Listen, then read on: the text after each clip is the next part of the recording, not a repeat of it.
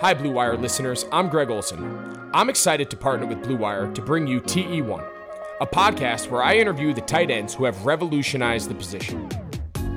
Listen in as I have raw, in depth conversations with the all time greats like Shannon Sharpe, Tony Gonzalez, Travis Kelce, and George Kittle. We'll explore how the tight end position has changed over the last 60 years and what it takes to be the very best. Subscribe to TE1 from Blue Wire Studios today so you're ready for the August premiere.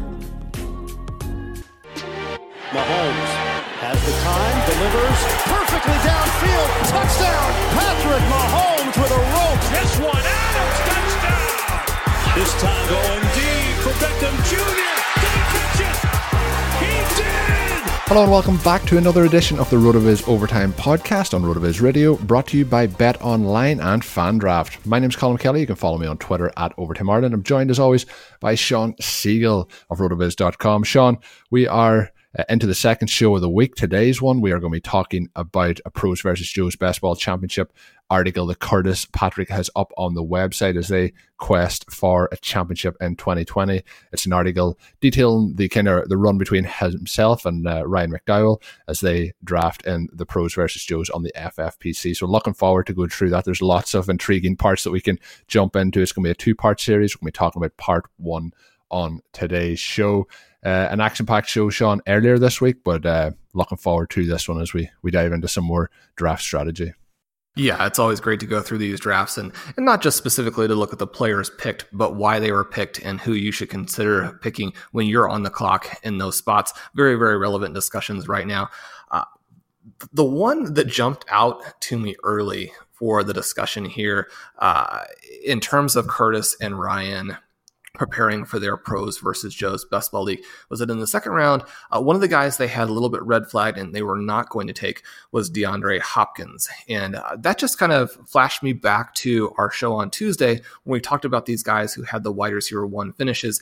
And listeners of that show will be ready for this to an extent, but uh, Today's FFPC stat attack is going to focus on DeAndre Hopkins. Hopkins and Antonio Brown are the only players uh, with three appearances in the wide receiver top 20 for the last five years, right? So the the 20 best individual player seasons from the last five years, uh, DeAndre Hopkins has three of those, and he's the only guy who's been the overall wide receiver one twice. He managed that in 2017 and 2018.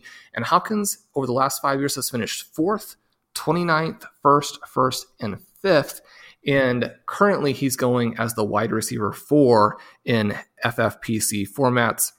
I think that's right in the range that he should be going and uh, could even obviously get ahead of that. But the top three guys, not guys that you're necessarily going to uh, be fading either.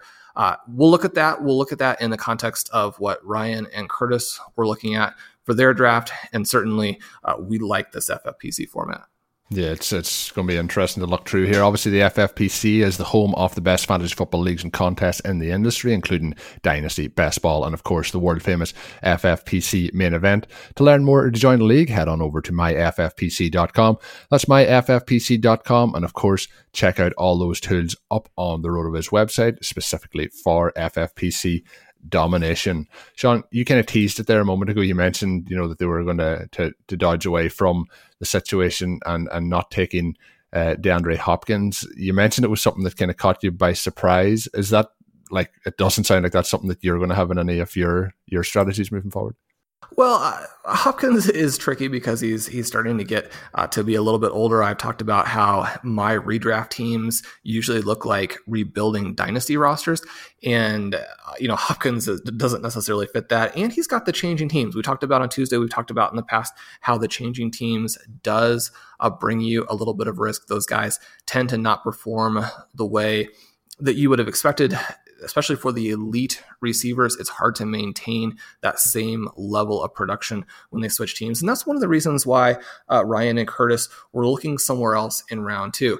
And one of the fun things about, about looking at this, obviously, Curtis, we know how good he is. Ryan McDowell, one of our favorite people in the fantasy community in the last couple of seasons in this. They've had a lot of success in this format. Uh, 2018, they finished 14th overall out of 72 teams. 2019, they finished uh, 10th overall out of 72 teams. And when we're talking about out of 72 teams, you're talking about some of the best experts in the industry and some of the best high stakes players in the industry. So, I mean, these are loaded events, uh, finishing in the top 15 twice. Very, very impressive. Although, of course, when we talk about Curtis and Ryan, I don't think that uh, really surprises us. Now, they ended up here with the fourth overall pick, and they decided to do what I think most of us are wanting to do in 2020 drafts, and that's basically to take the best running back that falls. Uh, do you have any concerns or any thoughts about this approach with the fourth pick, or is that fairly, fairly straightforward? No, for the fourth pick, that's that's pretty straightforward. I think maybe if you start to get to the fifth pick and certainly the sixth pick, you know, you're going to probably start to look in a different direction. But I think if you have one of those first four, uh, I'm pretty happy with the kind of the top four running backs. I think that's pretty pretty good to go. And obviously, when they look at it, um, it, the interesting thing and the, the cool thing about it is Curtis has even clipped out uh, some of the, the text messages that were being shot back and forth between the two of them. Um, and we can see from it with that fourth pick, they started to talk about strategy of what they were going to do, land a top uh, running back at the start, and then luck then maybe to get a, an RB in the second round as well, or to, to head on over and get themselves that wide receiver one at the back end. Uh, you know, off off the second round. So they're looking at Alvin Kamara at that point. Shawn, for me, I think probably clear as the, the fourth choice out of those four running backs, but a player uh, that I'd be very very happy to, to get in this format. Um, obviously, there was a, like last last season was a down season from what we'd expected going into it, but still still a very solid season overall. Um, somebody who's always fun to watch, but is Kamara uh, your consensus at that spot? Un- unless obviously somebody fell and somebody somebody jumps outside of the box with what they're doing in those first three picks, but is he the player that you'd be jumping on at number four? No surprises there. Yeah, I, I think he's a no brainer at that slot he's the player who, if he stays healthy, if the Saints do what we think we can, they should do, and if he finds the end zone a little bit more, uh, if McCaffrey is knocked off balance a little bit by the changes there in Carolina, Kamara certainly has the potential to finish as that overall top player in fantasy this year. Then wrapping around into the second round, they had some interesting choices. And I think these choices are interesting, maybe specifically because I might have gone in the other direction. They talk about six guys, three players that they didn't want, three players that they're hoping to get, but will probably be gone. I might almost have these reversed. Now, the three players that they thought might make it, but they didn't want Aaron Jones, Clyde Edwards Helaire, DeAndre Hopkins, whom we mentioned in the intro. And this occurred obviously right before uh, Damien Williams opted out. I think Edwards Helaire probably would have been a pretty straightforward pick if that if the timing had been just a little bit different there. But Aaron Jones, we're seeing this a lot where people are concerned about his touchdown rate from last year and concerned about the presence of AJ Dillon. Uh, one of the players they wanted and didn't think would get to them, and in fact did not. Uh, we also have their actual draft here. Uh, Austin Ekeler, how do you compare these two guys? The range of outcomes tool, for example, doesn't know that AJ Dillon is joining the Packers doesn't know that Joshua Kelly is joining the Chargers or that Melvin Gordon is leaving, but it, it really gives the advantage to Aaron Jones. And I think there are potentially some reasons why uh, his scoring from last year and how much it might fall, I think that might be overstated. I think it's overstated. I think it was uh, maybe on last week's show we talked about, you know, I, I, think AJ Dillon and Aaron Jones can both be productive. I think the loser probably in this situation is Jamaal Williams. Um, I think that what we're going to see that Packers is going to, it's going to be a committee approach, but I think Aaron Jones is the clear number one in that committee. Whether they sign him after the season or whether they part ways, I think he's still going to be the number one this season. I think then, depending on what happens with his contract situation, Dillon might take that step forward next year. But I think Dillon can be a, you know, we talked about zero RB candidates. I think he can be that. I think he can have standalone value, and I think Aaron Jones can still have value at that point. Uh, I think it's like I, I think they're pretty close. Um, you know, in terms of I think Ekeler's been seen on the upwards trajectory because the guy who would have been in front of him at this time last year, in Melvin Gordon is gone.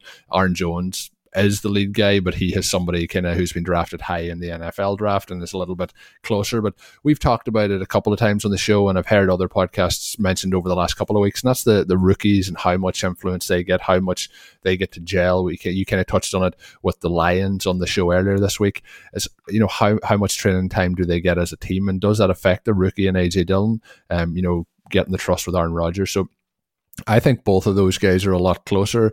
To be honest, if I was picking from this list, I would have uh, Chubb would probably be the, the, the lower the, the list, but in terms of like DeAndre Hopkins, Julio Jones, Ekeler, uh, Edwards Helaire, and then uh, you know Jones, I, would be pretty pretty happy to add add any of those guys to the roster. Um, is there the, the one obviously we've talked about is Chubb and the, the fear with uh, Hunt and you know the ability for him to get that PPR work. Um, is he, would would you feel similar in that list, or is there anyone else in that list that you wouldn't be happy with? I'd be pretty happy overall with with any of those. I wouldn't. I'd say Chubb. I, I wouldn't really have any of them on the not not draft list. Yeah, so there are players they thought would be gone or hoping would fall were Jones, Ekeler, and Chubb. Mm-hmm. Uh, Chubb is not someone I'd be hoping fell to my spot. I would hope that, that he would be picked and push some guys yeah. down. When you look at the scoring differences between Chubb and Hunt last year, uh, once Hunt started playing, very, very minimal difference. Hunt has uh, the advantage in terms of those high value touches. And Hunt probably also has the advantage in terms of what would happen if one of the two of them got hurt. I mean, either one of them would benefit from an injury to the other, but Hunt would benefit even more in that we've seen Chubb in that offense without Hunt. He scores more points. He does get up to that running back one. Uh, say the the the bottom half of the running back one tier or the middle of it. Yet they're still going to use some other guys to catch passes if Hunt gets out. They're going to use other guys at running back. If Chubb goes down, they probably will use some other players uh, for those early down touches, but those touches don't score any points anyway right? I mean, Kareem Hunt could be the guy who comes out and you know finishes as the the second, third, fourth running back in the entire league in any stretch of time when Chubb is out. And so I would definitely be looking to take Hunt later as opposed to Chubb here. That was one of the other scenarios that they were talking about. Before we get into the second half of the show, I want to let you know about our friends over at Bet Online. Sports are coming back, and so are your chances to bet on your favorite teams and events. Major League Baseball is back, and there's no better place to start betting and wagering than our exclusive partners, Bet Online. Check out all the odds, futures, and props to bet on, all available 24 7. And with the return of sports, BetOnline has sat down with a number of former pro players, including Eddie George, Harold Reynolds, and seven time NBA champ Robert Horry. See what they had to say on what it'll be like playing without fans in a series they're calling Fandemic. Visit betonline.ag for all your odds and up to date sports news. Remember, use the promo code BLUEWIRE, that's all one word, BLUEWIRE, to receive your welcome bonus when you sign up to BetOnline. BetOnline, your online wagering experts. We're getting ready for fantasy football draft season. Are you ready to take your fantasy football league to the next level when it comes to drafting? You can do that with FanDraft, the online fantasy football draft board. FanDraft makes your draft feel like an actual NFL draft with features such as a streaming ticker, live draft clock, custom logos, walk up songs, and multiple draft board displays and more. One of my favorite features that I've tested out is that they can also be used in person drafts by exporting the display and using a projector or a large TV screen for the whole league to enjoy. Uh, I've just been testing these features and use them in my own drafts when it comes up to the time. Uh, it just looks fantastic, a really fun element to add to your draft. It can also be used fully online, and any number of your league owners can join the draft remotely. FanDraft also supports IDPs, rookie only drafts, keepers, and just about any customization to meet your league requirements. You can sign up for a free trial at fandraft.com. When you're ready to go and order a pro account, make sure you use the promo code RotoViz15 to save 15% off your purchase. But you can also get on board, set things up with that free trial account, have a tour around and see what you think. Fandraft.com, bring your league to that next level a couple of other guys that they were looking at, and it's interesting to go in and you can load up the RotoViz FFPC exposures and ADP tools for a variety of different formats. We have them all covered here. The Pros versus Joes goes to the slim format. And it's surprising, I think, to pull that up and realize that Chris Godwin is someone you would expect to be available a lot of times to the 209. He was someone they had on their list. They also mentioned the two quarterbacks, Patrick Mahomes and Lamar Jackson. And then the final player who really fit what they were looking to do was Mark Andrews. Out of those four guys, they were more likely to get. Do you have a favorite? I think it's interesting at this point. I think Godwin is the, the favorite there. Uh, I know you, you're you, you like Mark Andrews. He's somebody who I'm trying to get one of those guys at the earlier point rather than waiting to this. So I'm trying to get one of the top two guys. Um, but Chris Godwin intrigues me. I would be reluctant to, to pull the trigger on either of the quarterbacks at that point. And even as they talked about if they get back to them at the, the later round and, and the third round, I probably would still be very reluctant there at that point. It's interesting at this stage where this is where knowing people's rankings and knowing where people fit into things when you're drafting with people who share their rankings. So Mike Tagliere is obviously in this ranking uh, in this league as well, and he's drafting pretty close to them. So they mentioned that Mike Tagliere was easy to know who he kind of would like to get because his rankings are posted publicly, a bit like both guys in the draft. So they were trying to to figure out that strategic element as well as the who they could let go to try and get back then, uh, you know, at a later point. So it's it's interesting. The one there, Shawn, I would ask you about is. Uh, would you be taking Andrews over Godwin? And then, secondly, would you be targeting a quarterback at that point of the draft? Yeah, so it gets tricky here, and I think in this specifically FFPC format with the tight end premium, that that tight end becomes very, very intriguing. In the RotoViz draft that we're doing that is not tight end premium, I had Andrews and Godwin basically dead even, and was able to take Godwin in the second round and then with the third round reversal, come back and get Mark Andrews.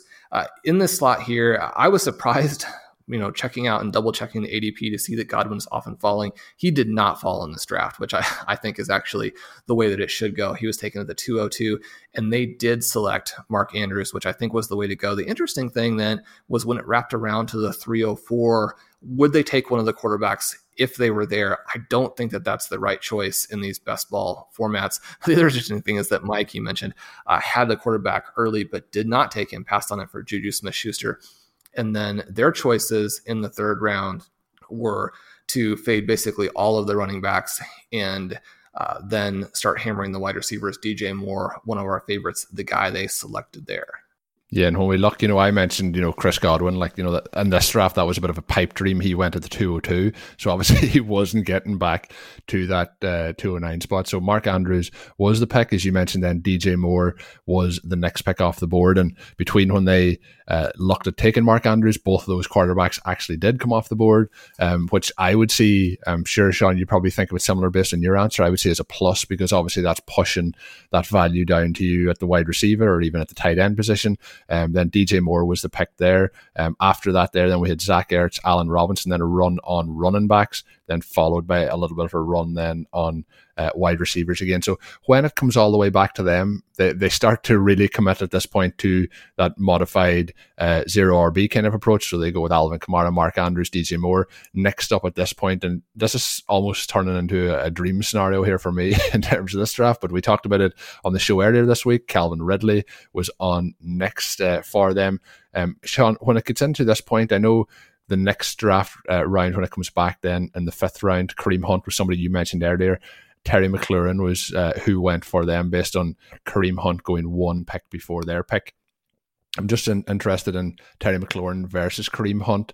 Hunt now going at the 503 spot in this draft. Do you think that's a fair value for Hunt based on where you're thinking about taking him? Or would you, obviously, everyone would prefer to get players a little bit later, but where's your kind of uh, pick that you're happy taking Hunt at? I think it's tricky. I've come around to him more and more throughout the last month as I continue to dive into both what he has done, what the different scenarios are, you know, read great work by people like Curtis and a lot of the people I really respect in the in- industry are hammering him here. You know, a guy who are our, our ship chasing friends like and so uh, he's moving up the board for me but i still like him a little bit better when we're talking that round six round seven range now i know that we have to adjust for the adps of the format we're doing right so the league that i'm participating in with the rotoviz guys i was able to take Devin Singletary at the tail end of round six, Kareem Hunt at the beginning of round seven. That's really where I like those guys. And doing that after you have five wide receiver tight end players first. I think if you start with a little bit of a zero running back or a modified zero running back build, say uh, what I like to call the one, the the single elite running back construction, then uh, especially for me to take someone like a Kareem Hunt in that range, I think is a little bit early because once I have an Alvin Kamara, I really want to load up on those wide receivers and make sure that I'm balancing those things out. And so in this draft, when you start with Kamara and then you have Mark Andrews, so you don't have a wide receiver for the first two rounds, we know that isn't uh, a nail in the coffin in 2020, but you do then have to make sure that you're going after the wide receivers. And what they've done here to get more Ridley McLaurin, I think that sets them up perfectly and is really a better scenario for them than if one of their running back targets had proved, you know, too difficult to resist. Yeah, no, I agree, and it's just I was just intrigued to see because I know we both like Hunt uh, quite a bit, and you know I'd be I love to I would love to have him on every roster heading into the season, but I know it's not really going to be possible based on how that ADP continues to creep up. Uh, it's becoming a little bit like people now at this point you're having to take that reach on him if you want to get him on your rosters um, because there is that talk around him at the moment.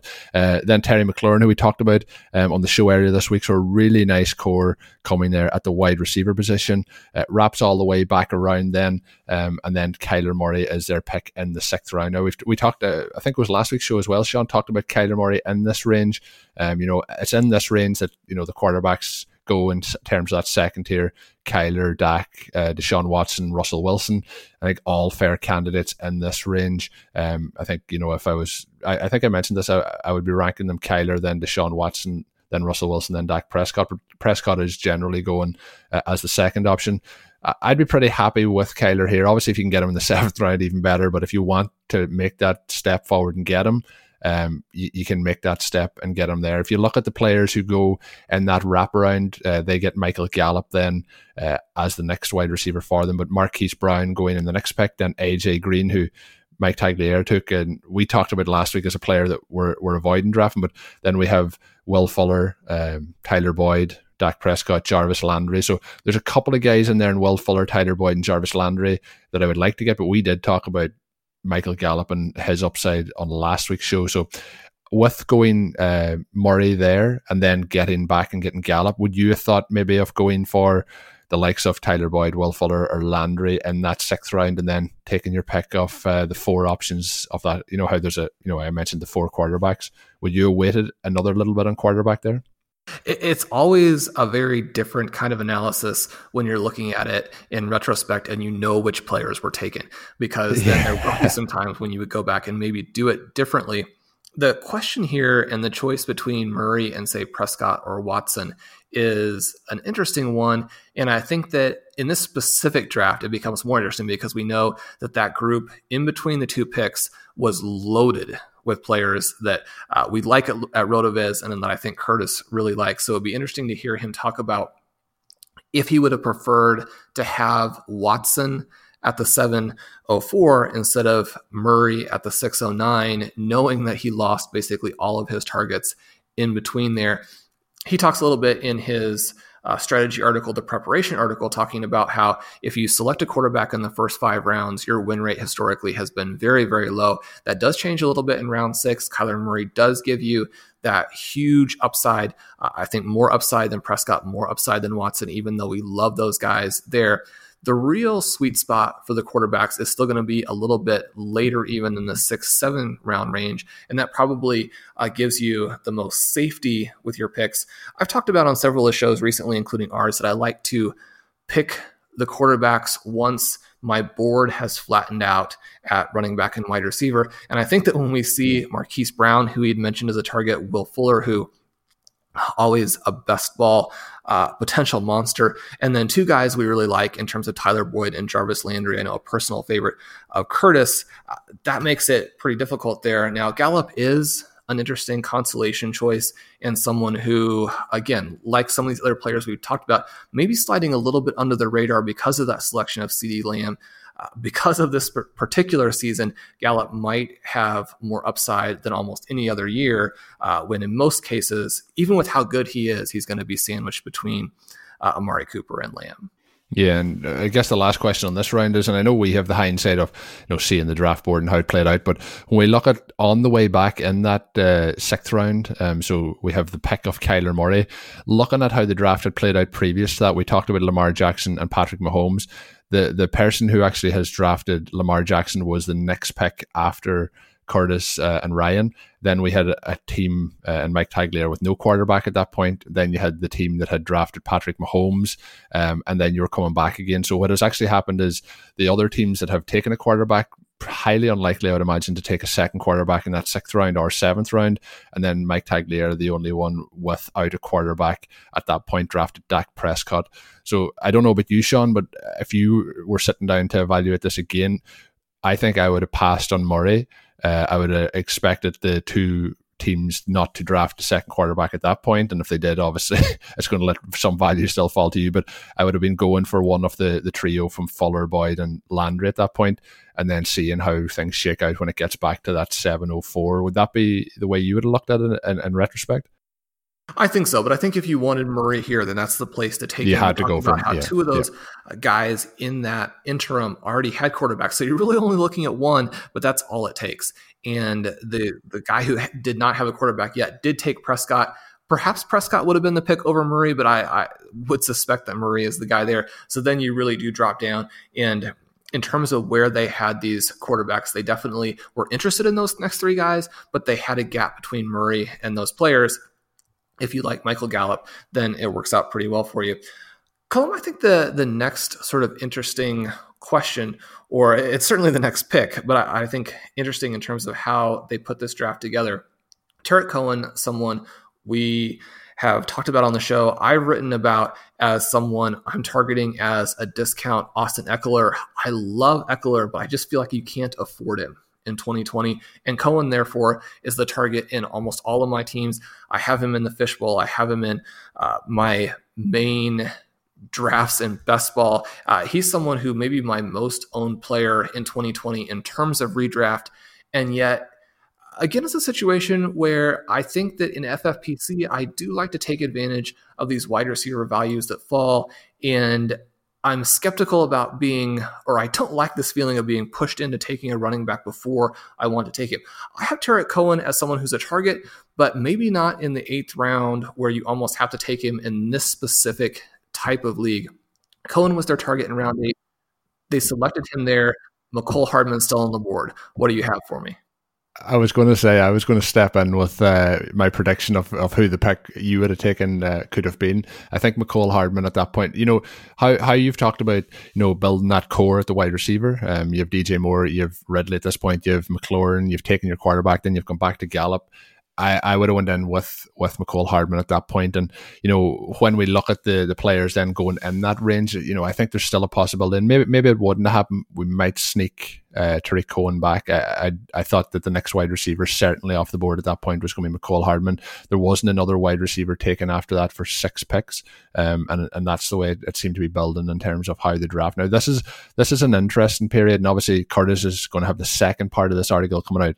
Uh, might actually already be out by the time you're listening to this show, so head on back to the website and see if it's there. But when we look then after those rounds, I think at this point, you know, eight through ten is the the round, Shawn, where it becomes a little bit murky. Um, there's not as many players that w- you know you'd be highly excited about. And you mentioned earlier about possibly even waiting a little bit longer on quarterback. You know, I, th- I think that could be an area there to pick up on on those quarterbacks. But um, I, I think I would have been going for Mecole Hardman at that point and, and taking my chances then as it as it wraps around the, the rest of the draft because a lot of those guys that you know we're we're targeting at the moment are in that kind of 10 through maybe 13 range and I think there was there was options there. So I, I, do like Cohen but still a little bit concerned about how much things fell off for him last year.